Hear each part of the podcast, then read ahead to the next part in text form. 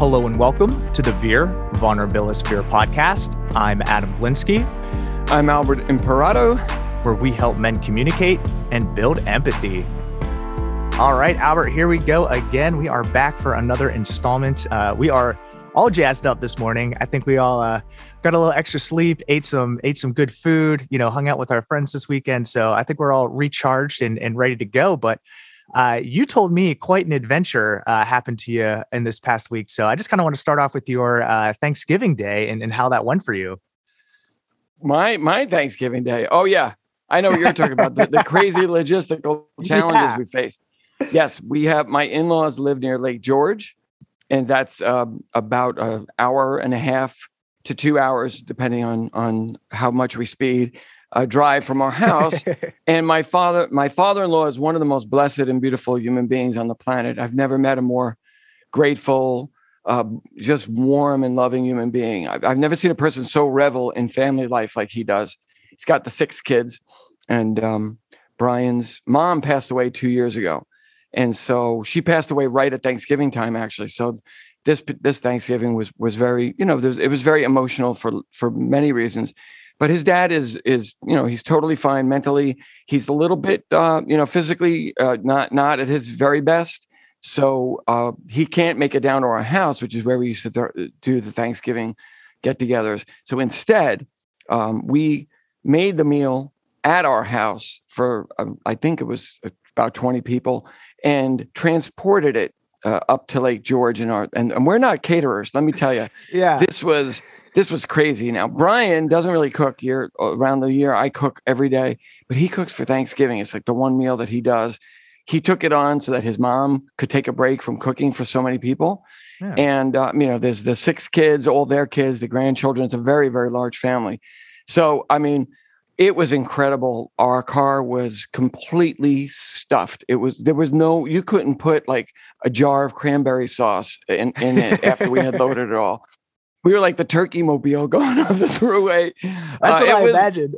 yeah. The only thing I did the carving, I've become a good carver. I've looked at the YouTube carving video enough times to actually be able to carve a turkey now without looking. So that was our little logistical thing. Um, was just being up there, being with the family and and carting all the food back and back and forth. Uh, some people brought stuff, you know, they, his sister brought the mashed potatoes, they baked pies, but we brought those big birds. It was like 30, 30 pounds of turkey, two birds. Dang. Wow. when we got home like... 24 hours later, we were just like zonked. We were like completely and totally gone. Anyway, so that was us. How about you? Did you guys, did you have a restful Thanksgiving? You, got, you had a lot of family stuff going on and you've yeah. been con- confronting some, some family stuff with losing, losing someone in your family. So yeah, and like a total inverse to to what you experienced, we had a very very small light Thanksgiving. Um, we didn't have any extended family come over, so it was just just us, and we just kept it really light. You know, we didn't really go all out, so um, it was different. But you know, I think the the not like you know make this day like the, one of the biggest days of the year and just kind of keep it relaxed and chill. I, I think was a was a good move this year. Um, so that was nice and I also got to see uh, my good friend Ben Wilson. Uh, you've met him as well. So he came into town from from Brooklyn, and I've got to hang out with him. Um, so that was a whole lot of fun, and uh, it's probably something that's a little different than than your areas. Is uh, so the day after Thanksgiving is the first day of hunting season uh, for us here. So that's like almost as big as a holiday uh, as everything else. So whenever on Saturday we went we went out hiking and we were seeing all, all, the all the hunters and stuff and saying hey you know so there was just kind of like a whole nother thing too is like you know there's like a whole thanksgiving but our kind of big social event was seeing all the hunters and you know kind of talking about them and uh, on monday we actually have like a pennsylvania holiday. It's called deer day uh, so it's it's always funny like telling other people about this because you know there's like how country are you? I'm like we have a holiday for the first day of deer so oh my god that's, that's a state holiday uh, it, it may be state or maybe local, but I mean, like school has off, work has off, you know, like Mondays, like, you know, everyone's going out hunting uh, that day and, and, this weekend. So everyone's trying to get their deer. Uh, well, so I've never, I've never gone Western hunting. I, have never gone hunting, but we do have a lot of deer in the Hudson Valley. They're all over the place. So have yeah. you actually gone hunting before?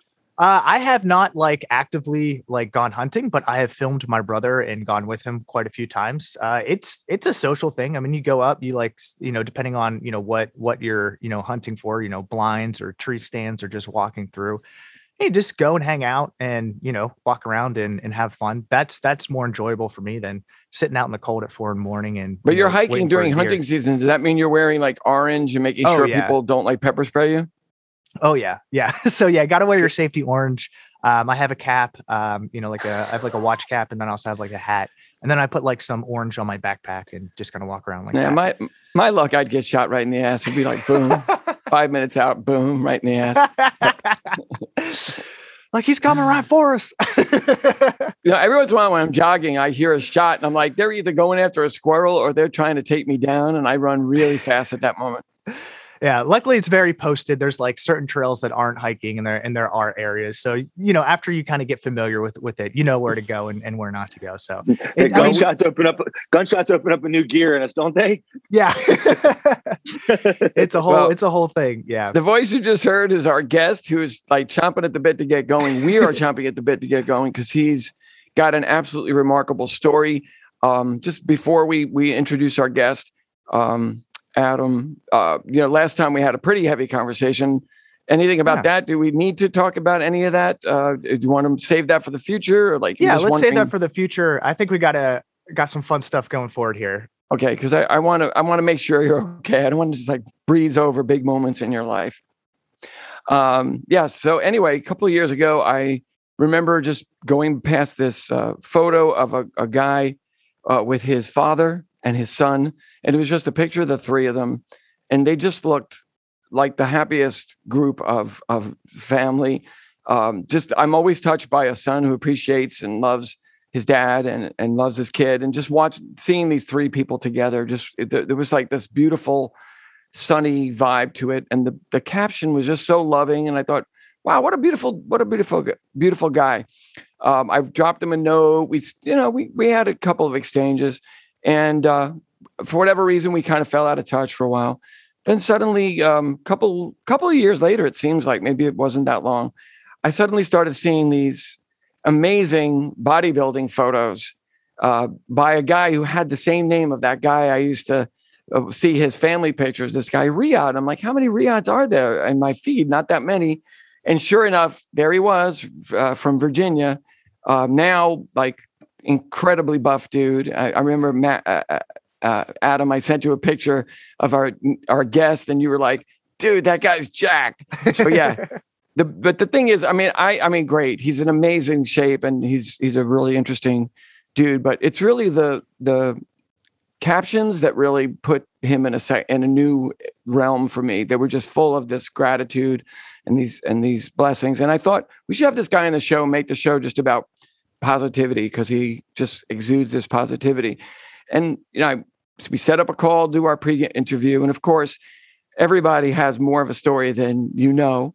And boy, does he have a story! And and it was it's an amazing story. And and this the theme of the story really is overcoming some some serious setbacks and how how we deal with those. And and I just think this guy's um, he's just a tremendously uh, warm, beautiful guy with a great story, and that's it. We just want to we want to get that story out there so people could can enjoy um, a very uh, meeting a really really beautiful person. Riyadh Reyes is celebrating his 40th birthday as he was born on November 27th, 1981. Growing up in Richmond, Virginia, Riyadh is a lover of man and beast alike. He is the father of a beautiful four year old son named Levi, and Riyadh states that he is the reason behind every decision, move, and thought he has. Riyadh is a former farmer, logger, woodworker, and is currently working as a certified personal trainer based out of Richmond. Riyadh shares with us his motto Gratitude is the guide, work hard, and be kind. All right, Riyadh, thank you so much. Welcome to the show. Welcome, welcome. Good morning and greetings and blessings to you. Thank you so much for the opportunity. Of course, of course. Well, Albert said so many great things about you that I'm I'm so excited to meet you here, and uh, I want to hear your story. So, um, I know Albert has has spoken to you a little bit before, but um, it's super cool that you are you know uh, just a little bit south of us there, and uh, you're from Richmond. It's always a, a cool little spot to to go through. Um, I don't know if you know this band. It's called GWAR, but they were out of Richmond, Virginia, and they're one of my Absolutely. favorite bands. So I Oh, just, yeah. you know, I had to throw that out there and just say I, Oh, I yeah. very much appreciate that band. Absolutely. Quick, quick, quick little tidbit about GWAR. So my dad, Yeah. my dad, this is going to be a little, you know, we might come back to this. So my dad is an immigrant. He came here from Lebanon as an 18 year old. Um, he first came to New York and from New York found his way in Richmond. He had a small pizza place down in the city called Alpina Pizza. Okay. And um, you know, you've got to have some age on you to even know about that place. Way before I was born. Um, and anyways, it was right next to a small club that GWAR used to play at a lot, uh, all the time. And so Nice. somehow, some way, my father became pretty good friends with the guys from GWAR because they would come there after the show because it was like a late night pizza joint. Um, Yeah. And it was, you know, GWAR was small, Alpina Pizza was non-existent, uh, but somehow, some way, some, some, you know, uh, poorly, poorly English speaking, you know, foreigner from Lebanon is sitting there breaking bread with GWAR, uh, you know, at, at one, you know, one or two a.m. in the morning, and uh, it's just the most unlikely of stories. But hey, but you know, hey, that- that's, that's- so that's cool. it, yeah. The Yeah. world gets so the smaller moral, the every moral of day. the story is pizza is pizza is the ca- pizza always brings people together.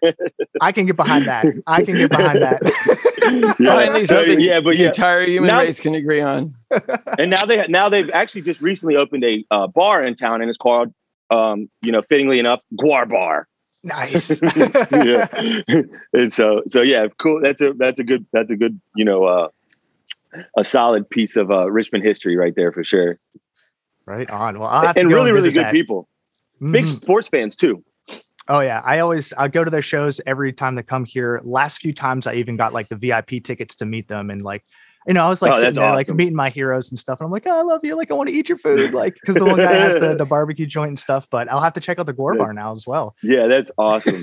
Very cool. like a road trip possibility there, Adam. Oh yeah, yeah, we can go to shop. We can go to Shockoe Atelier when y'all come too.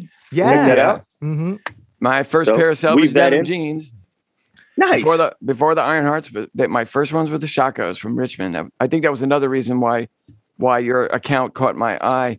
Um, so you now are actually at your parents' house today, right? Well, I'm so my parents have a little country store, um, and like I mentioned to you, the internet, uh, the internet, it's like I live in you know Timbuktu or something because there's no internet.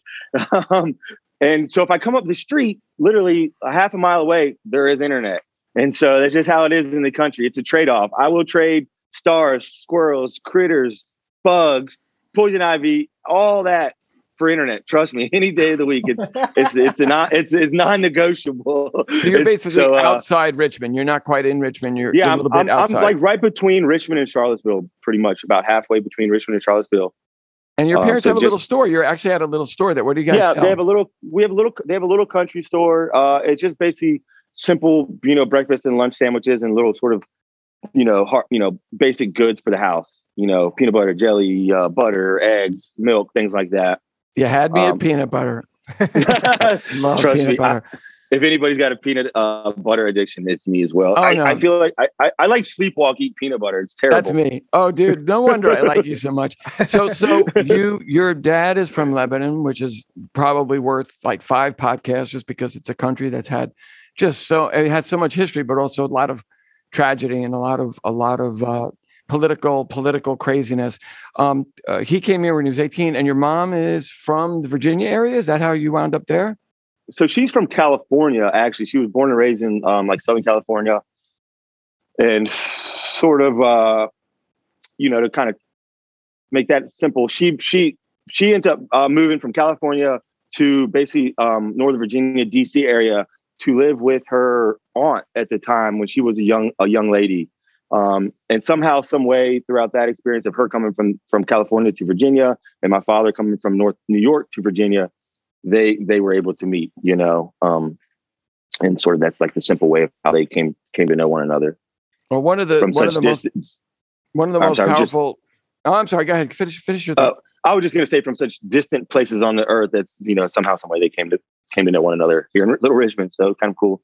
Well, very consistent with like the the image I told you caught my eye. Just it was very clear when we when we had our chat last week, just the incredible depth of feeling and reverence that you have for your parents and how much you love them. I mean, was it always a somewhat uh, easy relationship with uh, just a lot of love and uh, with I know it I know there are some some crazy moments that happen we're going to get to those for sure but was it uh, was it growing up where where you were a kid like it felt pretty easy family life it's that's sort of a loaded it's a that's a that's a lot to unpack because in a simplest way I can say the easy part was love the love came easy basically basically it's my mom and my dad so growing up we, we didn't have a whole lot of you know we didn't have a whole lot of money they uh, eventually worked their way up to where things got a little bit more comfortable. Um, but it's it's always been a you know, scratching and clawing. Even currently, my dad has just got such a a respectable work ethic um, that you know here it is about a month and a half post pancreatic cancer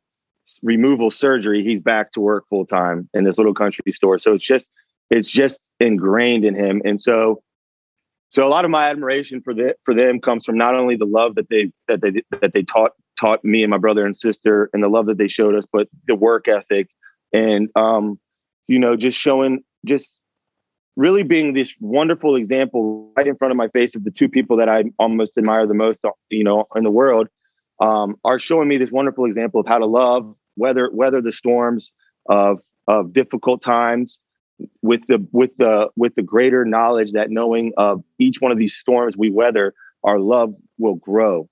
Um, and it's this repetition of weathering of storms that I've observed from you know now 40 years that it's allowed me to witness the purest love I've ever known. Um, and so how cool it is for me as a son to get to observe that from my parents because I know that's not a luxury afforded to everybody. Um, and so that's something that I, as I grow older, my appreciation and respect and admiration just deepens.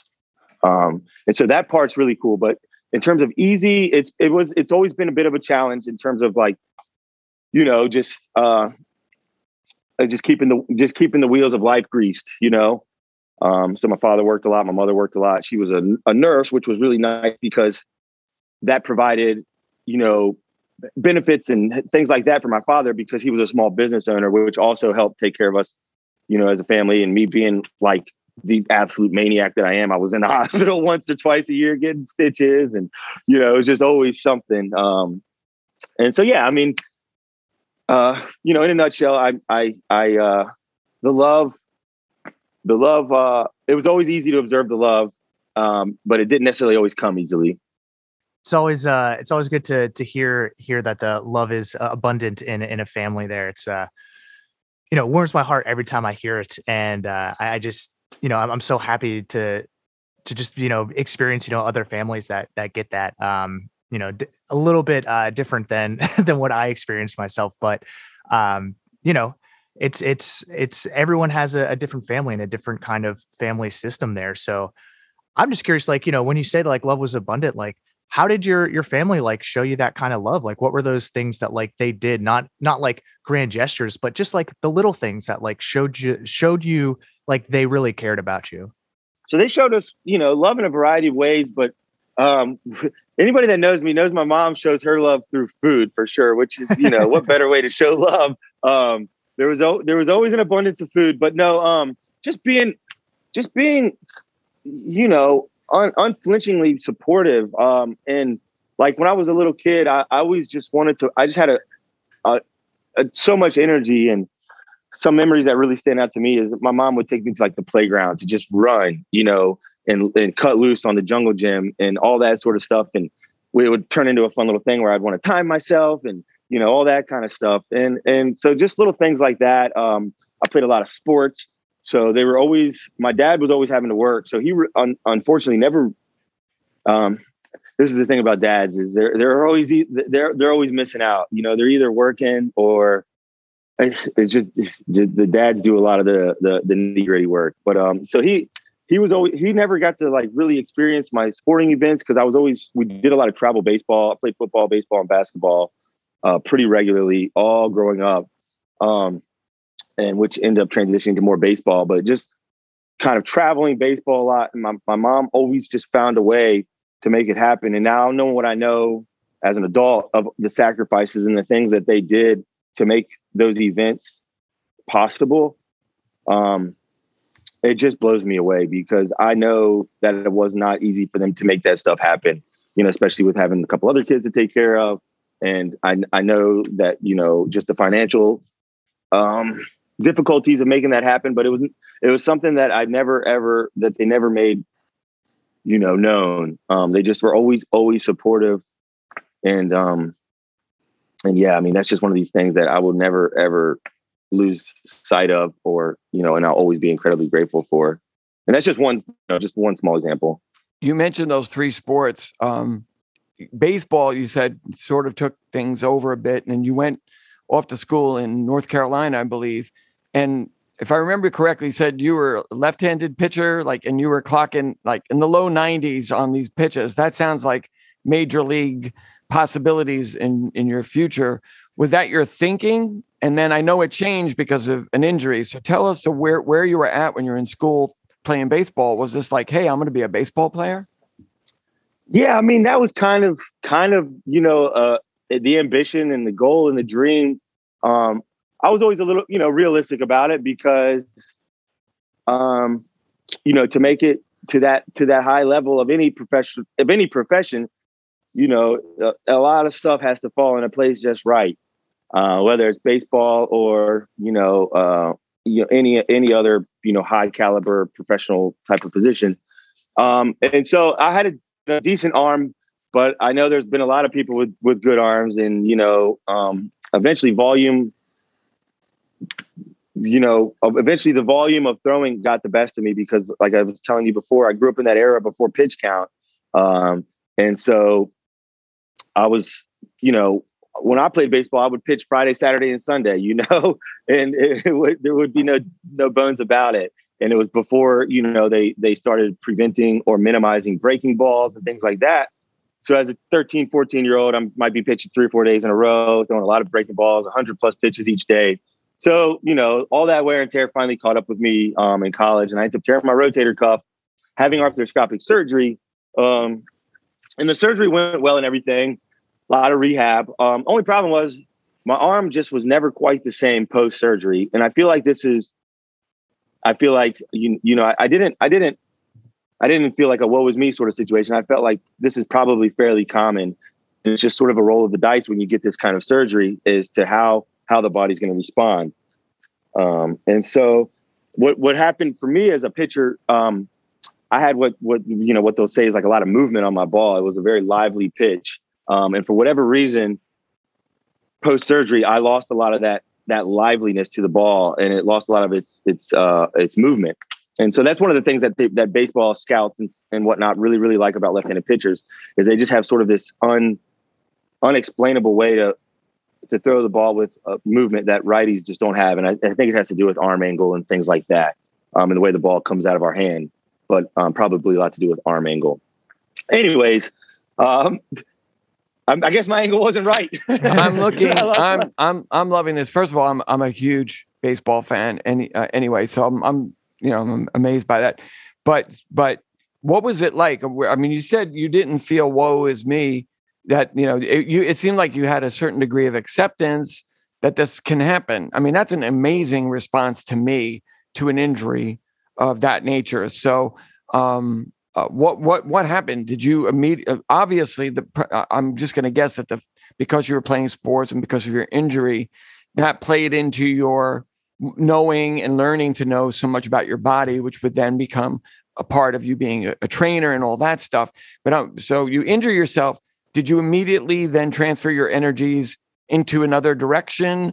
What what happened? Because you you you mentioned when we chatted last week that you started having a, an interest in farming and in, and in growing food. Did that also come up in in college? Um, yeah, it did. As a matter of fact, because I found myself with a lot of downtime. Um, and I wasn't as be, I wasn't able to be as active as I was accustomed to. You know, healing post surgery, um, and uh, and sort of there was a kind of a uh, sort of a I, I suppose internal shift happening in in my brain where I started developing interest into agriculture.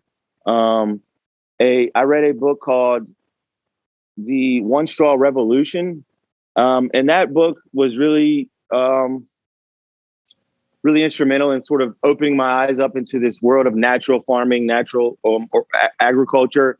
Um, I I'd been sort of gravitating towards natural and whole foods and shopping at co-ops and so on and so forth. Um, and so the, com- it was a sort of like a, a, merging of the literature I was reading um, and just sort of a natural interest in wanting to be healthier. Um, and so I started sort of romanticizing the idea of, of producing food and being able to work on farms and being able to tap into the land because I was really I was starting to read folks like Wendell Berry and Michael Pollan, um, to name a few. And these these are you know kind of agronomists that speak about food really really beautifully. Um, and so some of the things that they were reading, uh, I was reading, really sort of opened my eyes and made me want to be a part of, you know, to be a contribute a contributor to this healthy food system. Um, not only to the food that I want to put in my body, but also the food to be able to produce and supply this food, hopefully for other folks. Um, and so I really, really leaned into that uh, post, you know, shoulder surgery and all that sort of stuff. I did, I did get very into working out at that point in my life as well. Once I got back to my health, um, and of course, I was in college, so I had access to a rec center. So I was really very, very just active um, and always and really got into working out and took a lot of what I learned, um, you know, from our strength and conditioning coaches and sort of just started applying it to myself and just had, you know, I, I just, I think just as as a fellow who grew up around sports and teams and everything like that, the gym and the rec center was sort of like my happy place. It was sort of I kind of joke about this a little bit. Um, you know, it is a joke because I am a churchgoer, but the the the, the a basketball court is sort of my my church as well. Um, something about the squeaking of the sneakers and just the movement and the activity, the camaraderie, um, there's something about it that's just very poetic and beautiful to me. And I feel very, very at home and comfortable and at ease in that setting. And so kind of, I'm gonna, I'm gonna, I'm gonna sort of skip a big chunk here, but fast forward to right now, um, and the things that led me to where I am now, being back in a gym, um, it just feels like I'm back home again. And so it's, it's really, really quite, quite nice. Um, but yeah, you know, getting back into the farming thing, I I I finished school in Wilmington and had some friends that worked on farms in Charleston, South Carolina. And so kind of one thing led to the next. And I ended up moving from Wilmington, you know, once I graduated to Charleston and started working on a, a really, really cool organic vegetable production farm um, where we raised produce and CSA and did basically sold to um, local restaurants because Charleston has a really really thriving restaurant scene, and they uh, a big part of of the restaurant success is the fact that they have access to all this wonderful local produce.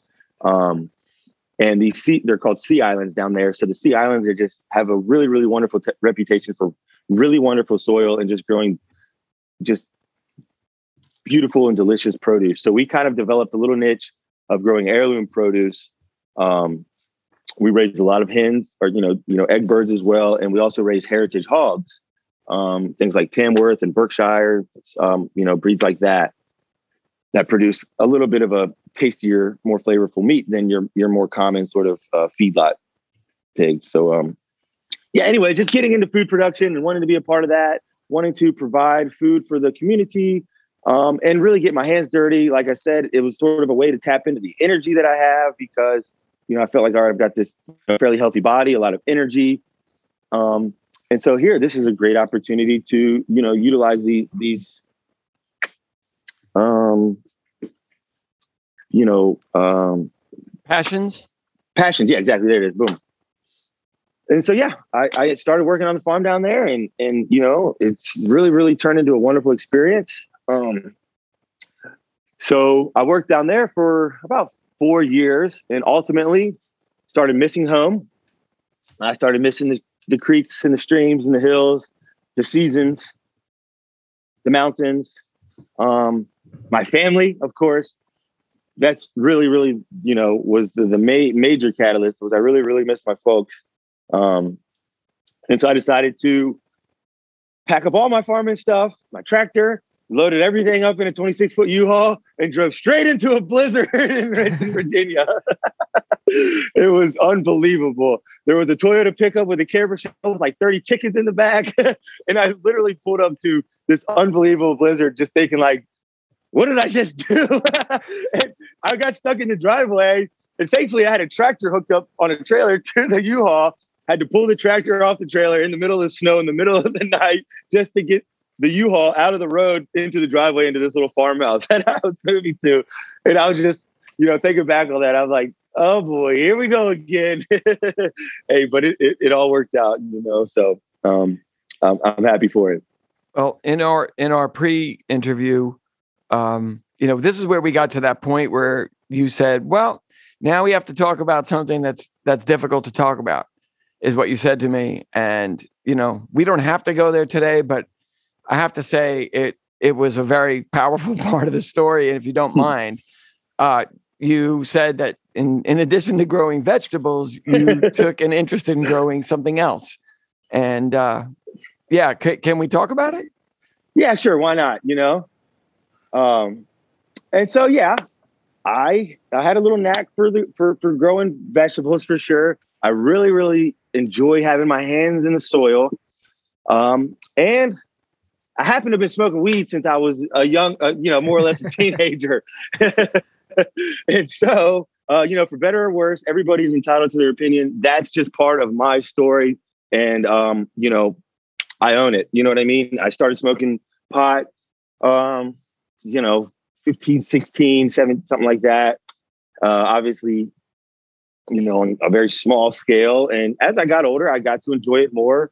And again, it sort of does tap, you know, started as a, started off as a just sort of a teenager sort of recreational type of thing, which is now, it is now turned, I still smoke pot, uh, but it has turned into much more of a medicinal sort of healing, um, spiritual thing that allows me to calm down um, and sort of helps eliminate a lot of anxiety and some stomach issues that I have.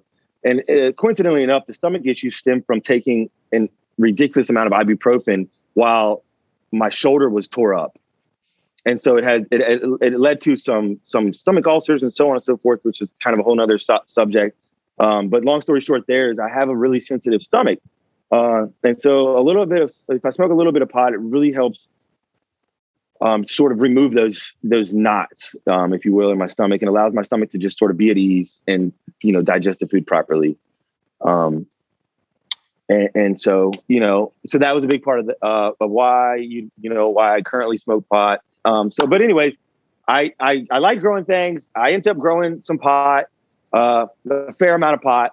And like anything, life is about numbers. You know, I, I think that you know this is this is this is the truth and um, if you do anything enough, good or bad, it will catch up to you. It's it's just there's no way it can't. You know what I mean? And so, more you know, the, the lesson here is to allow the things that add up to be really, really good, high quality things in our lives that lead us to to to our ultimate, you know, goals and dreams and visions. However, in this instance, um, you know, it, it, led me to growing some pot, and um, I got in trouble for it. It did catch up with me and I ended up doing about three and a half years in our prison system in Virginia. Um, Dang. which was very, you know, which that was a tough pill to swallow. I'm not going to lie. Uh, however, I knew what I was getting myself into. Um, I knew the, you know, I knew the potential, um, you know, troubles that could come with it. And so I don't blame anybody but myself, of course. You know, um, it was a very difficult part of my life. Um, like I mentioned to you, Albert, you never know how how much you love a hug until you haven't hugged somebody for over three years. You know, at that point, you'll hug. Just give me a column. I don't know, you know, just something. But no, I mean, you know, just I just I just was it shocked the first time that you told me uh, that the first time uh, getting into trouble for this. That was three years of incarceration, three and a half years, which is I, it kind of blew my mind. I mean, I, I I'm not sure if you had any uh, idea beforehand, like oh, the potential the potential trouble could be three years. I mean, I figured, yeah, sure, you'd get a fine, you'd get whatever, but I didn't think. I mean, obviously, Virginia's laws must be a little on the strict side, but I just, I mean, when I look at a person like you who so loves uh, nature, moving around, physical stuff. Just the thought of you having any of that curtailed, I can't even imagine. It's not like television. You know, uh, I'm sure being incarcerated is not like what you see on television. Um, I'm just curious, how did you? I mean, I can't even imagine the shock to your system of one day you're just doing your life and the next day you're confronting what mu- you know what must have been an incredibly just uh, like alarming turn of events and and I, mean how did you even begin to process it Whew. Great question. Like it, like like oftentimes when we're faced with these difficult situations, time is our best friend. You know, um, and if I'm being completely honest, so so thinking back on it, the first year I had a lot of resentment, and the first year was was me moving through the process of accepting what I what I'd gotten myself into. The second year was okay, we're here. Let's make the most of it. You know, let's settle into this. Let's get strong. Let's get our mind right. Let's help other people. You know, because no matter what, no matter where we are, and this is one of the things that I think helped change my my my experiences. No matter where we are in life, we're still alive. It's what we do with where we are that makes the difference. So whether I'm in a you know a hut and you know wherever, or if I'm an igloo in you know Alaska, or if I'm in a, in a prison cell with some twisted dude, we still got to make the most of it, right? I'm here, I'm breathing, I'm living. Like, what is the point of wasting these days based on my environment? And so, so I use that second year to really lean into that um, and wanting to help folks. There was a lot of people in there that can't hardly read, you know, things like that. So we can, I can start to help people learn how to read. I can teach them about poetry. I can teach them about working out. So I got really, I really got back into working out, um, in particular in a body weight sort of style with calisthenics, which still to me to this day is my favorite way to train. Um, because, you know, as long as you have a little, you know, basically the room, the size of a yoga mat and your body weight, you can be very, very fit. And to me, that's a beautiful thing. Um, and it just comes down to how bad we want to be fit, you know, and how much energy we're willing to put into that. So second year was starting to get into, you know, really just settling into this whole thing in this life that I had to live and wanting to make the most of it and moving past the resentment phase, you know, um, and really starting to accept ownership for what I'd done and, and, and, and in turn wanting to make the most of it. Third year, kind of same sort of thing, just getting, getting, you know, just trying to make the most of it, make the most of it. Um, and and the, one of the things, the silver linings was I was, since I was a low level offender, I was able to go out on like an outside work detail crew. Um, and so I was able to, the, this was basically about, about, you know, a year and a half into the whole thing. I was able to get in this outside work crew and that really really made the time go a whole lot better um, because i felt a little bit more normal. I was able to be productive because you realize as a human you you know we're designed to be productive you know as well. That's a huge a huge part where we gain um uh, uh um like agency uh, self-worth. Yeah, yeah. self-worth and so on and so forth. Just being productive and being able to see some accumulation of our work at the end of a day or week or a month. Um, and once you, you know, once that's removed and you're just left to be a shell of yourself, you realize how we realize how important those things are. And again, this is the pro, this is the the whole point of incarceration is to remove these things from us. Um, you know, to make us really, really think about what we're doing with our lives. Um, and so, you know, in that in that regard, uh, it worked. Well, there's a, there's so much to unpack there, but first of all, I just want to say we're we're talking about an issue that is like front and center in our culture, where uh, laws about about marijuana use are completely changing. We I never thought we'd grow up in a country where it would be legal in certain places. I still think it's absurd that it's not legal everywhere. And you know, my prayer is that they'll make it legal everywhere and then go back to people like you who were incarcerated for it and remove that from your your record. And we could do a whole separate show on that. But I I, I think that, that uh, that's a different kind of conversation. I suspect Adam has a lot to jump in on. But I I, I just want to add one more thing I want to say, and then I'll we'll turn it over to Adam. Is just you said that the hardest part last week when we talked, you said the hardest part of it all was your feeling that you had disappointed your your parents and that really struck me that that i that how did they did they did they accept and and comfort you? Were they angry? What was their reaction, and how did you deal with what came transpired between the two of you? Well, again, this speaks to the kind of folks they are. They were naturally upset, you know, which rightfully so. Um, but that only lasted for, you know, the snap of a finger. Once that once once we established that they were upset and they had every right to be upset, it was about okay, let's let's work through this together. You know, um, and to me, when it comes to uh, you know, um, if there's ever a green flag, it's let's get through this together. You know what I mean in life. So anybody that's in our life that says something like that to us, we have to keep them around um, because that's that's that's the real deal. Um, and so yeah, I mean they were they were supportive. Um, you know, you know, gritting their teeth, but supportive. You know what I mean? How how often could you see them? Did they come and visit a lot? I mean, yeah, what, they could come. They could come. They could come every weekend. Um, however, again, it's just through the glass and so on and so forth, and you're talking on the little phone. So that part's a little bit like TV. You know, you're talking on the little phone through the glass, and you know, you put your little hand up to the glass and sort of just imagine what it what it what it feels like. And so, you know, that's some just just tough stuff. Um, there's no way around it. But they they were they were supportive, um, you know, and helped me I'm to be honest. Um, a lot of people that are incarcerated don't have a support system at all. They don't have a home to go to. They don't have a loved one to come say hi, and tell them that they're going to get through it. Um, so me having that, I almost, I almost, I don't want to. It, it made me feel bad for the folks that didn't have that.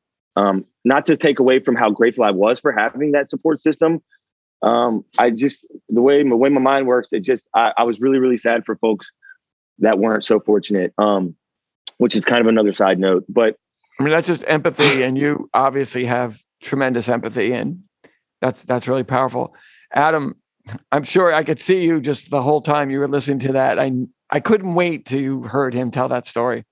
Yeah, it is wild, man. I, you know, I, I got like the the mini blurb of it, but not the full story. So just hearing it was was very impactful. But you know, the whole time you were saying it, I was like, man, this guy is rebuilding himself um, while being on the inside. And you like literally built momentum for your life uh, in one of the most adverse situations that someone can go through. So, one, I just have to congratulate you on that. I mean, that's you took a really, really tough situation and you made it the best for yourself. Um, so, going forward, and like once you kind of got out, like how did that momentum of you know working on yourself, you know, helping other people, uh, translate to you know life life back in you know regular society yeah um so great question um sort of like i mentioned albert the other day while i was incarcerated like i said i really leaned into physical just just movement fitness. That was my that was my my happy place. Um i probably worked out way longer than any human should on any given day. But hey when you have time make the most of it. But um so when what uh, you know I, what what I'm getting at is I studied for all I got the coursework to become a personal trainer.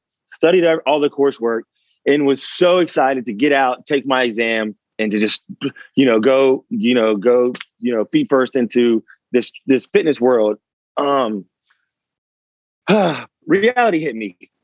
Felons don't get hired. yeah, I was going to say, like, um, did you get a felony? Like, yeah, yeah, because that's so, that's tough. So most the, the difficult thing about it was was was you know the reality hitting me smack in the face of it's going to be difficult to get hired um, at any sort of corporate gym and being that i didn't have you know a ton of like uh, this long resume of all these different places i worked i felt like that was going to be my best option to kind of get my foot in the door so i go start applying to all these different gyms um, in the area and everybody just pretty much hands down is we don't hire felons, you know, um, regardless of what it is. So, so that's that's a little bit of a difficult thing is to to to for my mindset that I still have a little bit of a difficult getting my head around is to be lumped into the same category as some some really really bad folks out there, some really tough some really tough dudes that have done some really really really nasty things to people, but to still be lumped into that, you know, um, is a little bit difficult. But again, not what was me. It's just it's what I what it's it's that's just that's how the cookie crumbles and and so i have to i have to you know i have to make the most of it and so that sort of kind of took me back to the drawing board um and i i'd be i'd started to cut my teeth on the farm doing carpentry, building, helping with pole barns, chicken coops, um, chicken tractors, and you know, just general maintenance, uh, welding on tractors. I learned how to weld and basic, like basically, I learned how to weld and basic carpentry working on farms. Um, and so I was able to lean into that experience, and I got a job working with one of my good buddies at his local um, custom woodworking shop. And so they do custom um, wood and metal fabrication for a lot of you know businesses, offices, and residential folks around the area. And so started working there. Um, and that that was a really really wonderful experience. I was able to be creative, um, which is kind of a big part of what makes my my brain go is to have to be able to tap into some creative outlet. I have you know that's really really critical for my my my personal mental health. Um, and I think all of ours for real, to be honest with with with you. Um, um, and so to be able to be creative in there um, was really wonderful. I was working with wood because we kind of we kind of went over this or glossed over this a little bit. But when I was younger, I lived in the mountains and worked on a sawmill doing horse logging um, with a really really neat old mountain man in the Appalachian Mountains and learned a whole lot. And that experience really really impacted in such a positive and profound way um, of just showing what hard work looks like no matter what the weather, no matter what's going on, um, and just being in tune with nature, um, using being in tune with the animals that are helping us do this this really difficult and dangerous work, um, and just being in t- and being part of the process of a log to lumber was a really really beautiful thing to me. I just love the process of things, um, and this is kind of a whole nother conversation. Is I think that's something that is a really really important thing for us to be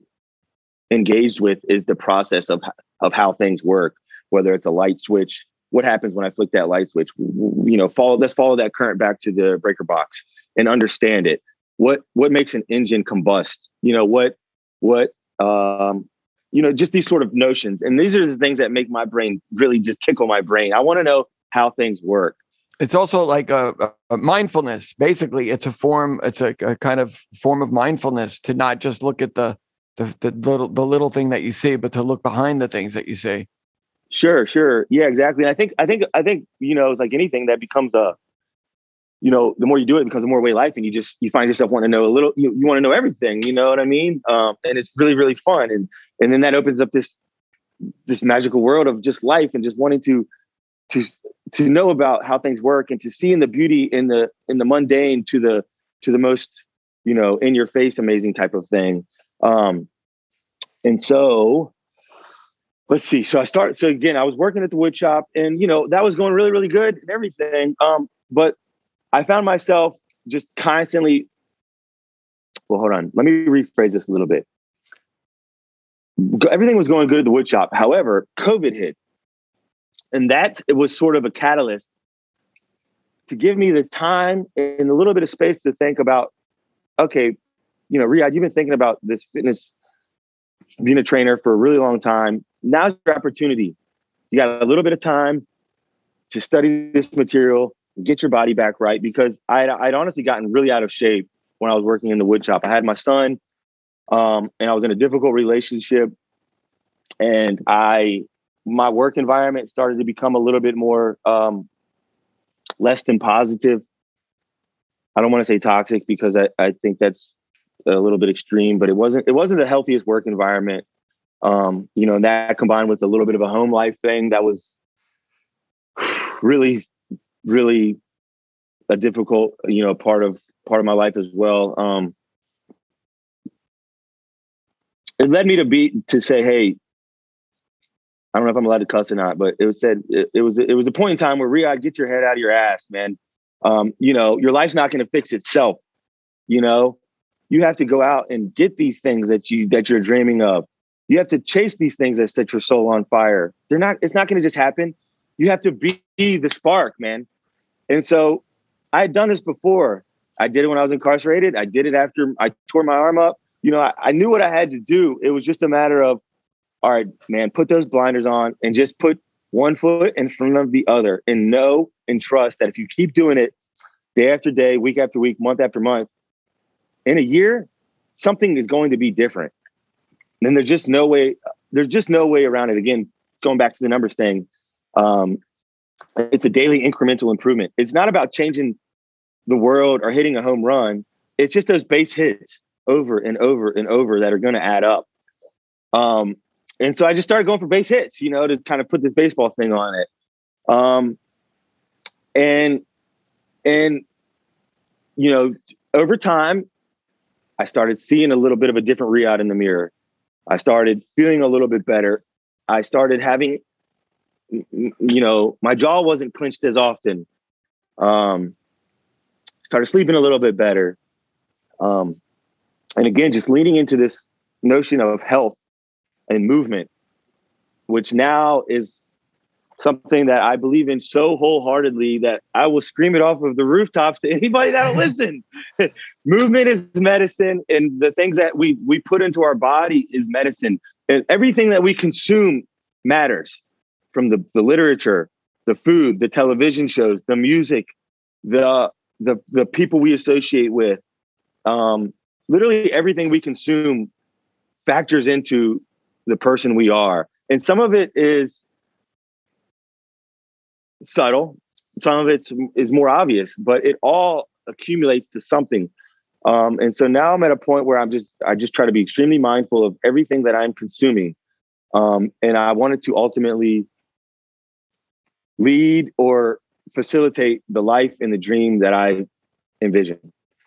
And just just trying to do that one day at a time is is really where I am at the moment. Um, so let's see. I'm sorry if I've, I've gotten off track a little bit. I just no, no, no. There is there is no off track with you. It's all of a piece. Uh, you're amazing. I mean, I I can't even imagine really honestly anyone so persu- persuasively explaining how their life experience and, and their passion come together to to inform who they are and what they're trying to achieve. I'd loved every everything about what you just said. Uh, last week when we talked, you said really basically this physical fitness thing is is your way of sharing love with the world. Uh, you're and and I just I just think that that's a beautiful a beautiful uh, way to put it. That the idea that love love is a very broad term. You know, we really it's one of those weird terms that means everything, but it's very very hard to actually describe it precisely. And it, it is really just about acknowledging all of those things that make us good and healthy. I um I want to just mention one other thing you said to me that really just shook me last week. You said that the end of this this difficult relationship that produced a child that you're clearly uh, that you adore, this four year old son of yours, that the end of that relationship was harder than three years in prison. Now I just cannot. That really completely shook me. Yeah, what, hands down, without question, without question. How can that be? What what was it about the end of that relationship that hurt so badly? I mean, not to get into the hurt part, but give us perspective. On a basic level, I love my mom, my son's mom, with as much as I could loved anybody, you know. Um, and I don't know. I don't know. I'm not smart enough to know what happens when you procreate, but I can. But what I feel like happened with me was we've we've we've created this little human and he's beautiful and he's healthy and he's amazing and we're so blessed. Um and all my brain could see is us. There was no it was it was me her and him period you know unless there was more kids of course. Um and so the difficult thing to, the difficult thing to get my head around and i still haven't got my head around is how come how come it wasn't uh mutual? You know what i mean? Um and kind of like I mentioned, I'm I'm not here to. Everybody is entitled to their own thing, um, you know, to their own to their own way of life. But the the, I the only way I can make sense of it is that um, it was a, it was a it was a, a love story, not a life story. A, a love story only requires life, versus a love a life story requires love, and there is a major difference in the two. And so all of our lives are filled with these love these love stories, but we only if we're lucky we get one life story. And that's where that's really where the magic happens. And I that I mean in a way gives me tingles because I still really really want that, you know. Um now the silver lining is obviously we have a beautiful son, but I just I just um yeah, really really loved loved my son's mom. Um, and it's uh, I could always get my head around the, the thing that I did to let me get incarcerated. I will never ever forgive myself for whatever I've done to make me have to basically miss half of my son's life. And that's something I don't think I'll ever forgive myself for. You know, I don't, I don't necessarily want to spend my life beating myself up about it, but it's also something that's a, di- a difficult thing to uh, come to terms with because it's something clearly I did. You know, um, and I'm gonna, you know, the, what what is done is done, and all that's left to do at this point is to just love the hell out of that little boy with all that I have, um, and show him just teach him everything that I've learned along the way and show him what love is as best as I know to show it. And, you know, I'm at peace knowing that he's, he is being loved from, from both of us. Um, but again, it's a hard, it's a hard pill for me to swallow because I really only had one dream and one vision. You know, when you think you're going to live and die and be buried next to somebody, then all of a sudden that doesn't happen. It, it's, uh, you know, difficult. Beyond but, shocking. yeah, shocking as well. But, you know, you know, the, the the nice thing about, you know, like I mentioned before, I'm a spiritual man. The nice thing about faith is knowing that God doesn't make mistakes. You know, and what's meant for us will always find us. And I really do believe that. Um, now, why did it have to be so difficult? Why did it have to hurt? Why did I have to cry so much? That I don't know. But you know what? That stuff's in the rearview mirror. Right now, the sun is shining. I'm on this podcast with these two beautiful men and we're talking about life. And, you know, why worry about what's already happened when when when I have life right here, right in front of me? And so that's where I put my energy. Um, sure, I'll use my past experiences and my mistakes to keep to keep me grounded and focused, but there's too much too much living to be done to be to be stuck in that sort of mindset, you know it's all about forward momentum, growth, working through these things, and just trying to become a better person. Um, and you know, sort of the moral of, of all this is no matter what we're going through, we all have our various difficulties. It's how we, re- you know, we hear this a lot. It's how we respond to these things that's really the ultimate difference maker. So we we always have a choice. You know, the choice is to um, well, I, I, I, like a quote. There's a quote that I like. It says, "Life's like a tree, you're either growing or dying," and I think that's very, very nice way of looking at life. Because as long as our mentality is is just constantly seeking growth and and you know ascension of some sort, and I don't mean like monetary ascension. This is a much more of a mental, spiritual type of ascension that I speak of, and physical.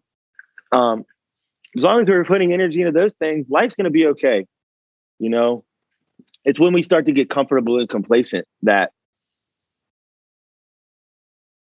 um that that you know that's where things start to get a little bit muddy and so we want to keep we just have to keep the momentum we have to keep putting one foot in front of the other no matter no matter what's going on no matter how difficult life is um sure there's a lot of nights where oh, I, I promise you guys, between the incarceration and this difficult situation with uh, my son's mom, there's been a lot of tears shed. Um, but those those tears give us strength as well. You know, it's holding back the tears that make that I felt would make me weak. You know, um, and I feel like there's strength into owning these emotions and really leaning into them and, and asking what they're they're here to teach us, um, and using those lessons to to learn and grow and to continue to move forward. And ultimately, I want to learn as much as I can about all these things so I can pass them on to my son. Um, and that's a really beautiful thing about life is this ability to acquire knowledge and then just share it, um, which is a huge part of why I enjoy what I do as a fitness trainer is because I've been in and out of gyms for a long time and trained in a variety of ways from yoga to plyometrics, calisthenics, bodybuilding, you know, functional fitness type of thing. Um, and like I told you the other day, I just don't want to, I don't want to take this, um, you know, th- this experience is nothing once I'm worm dirt and so I want to I want to utilize it now and share what I've learned and help other ultimately to help other people feel this wonderful feeling of you know of basically just good health because for me the the the physical and mental health are, you know, um, completely symbiotic. Um, if our mental health is going good, then it, it, it will allow us to improve our physical health and vice versa. Um, and I think they work together very, very well. And so to be able to share that with other folks, I can tell you guys, um, softens all the hard edges of my past. Right on. Well, man, that is a a hard situation. Again, just you know, facing adversity and then you know finding strength in yourself to overcome it. So I I really appreciate you you sharing this and you know giving us this story because it's very powerful. I, I see what uh, Albert was was telling me here. So uh, I thank you so much for for giving us that. I'm I just got to say, um, Riyad, I just can't imagine any circumstance in life where your energy and what you've committed to isn't going to result in you achieving any anything that you want to achieve. I think you're going to light the way for a lot of people. I really think, first of all, that you gave me a, uh, an idea just about you know how we need to work and help uh, incarcerated people you should be giving a regular talk you should have like the ted talk about your experience uh, in, in with incarceration because i seriously think our our prison system is a is a mess and i i really think that you can you, your voice is just gonna uh, that that story is just beyond belief the idea of you helping people and and read and making the most of that time is just it's, it's, it's extraordinary um, i think there's a an HBO miniseries here. I think there's.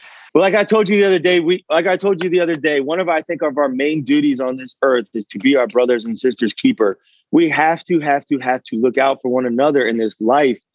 I mean, what is life when we if we can't if we can't be there for one another? I mean, that's not a life I want to live.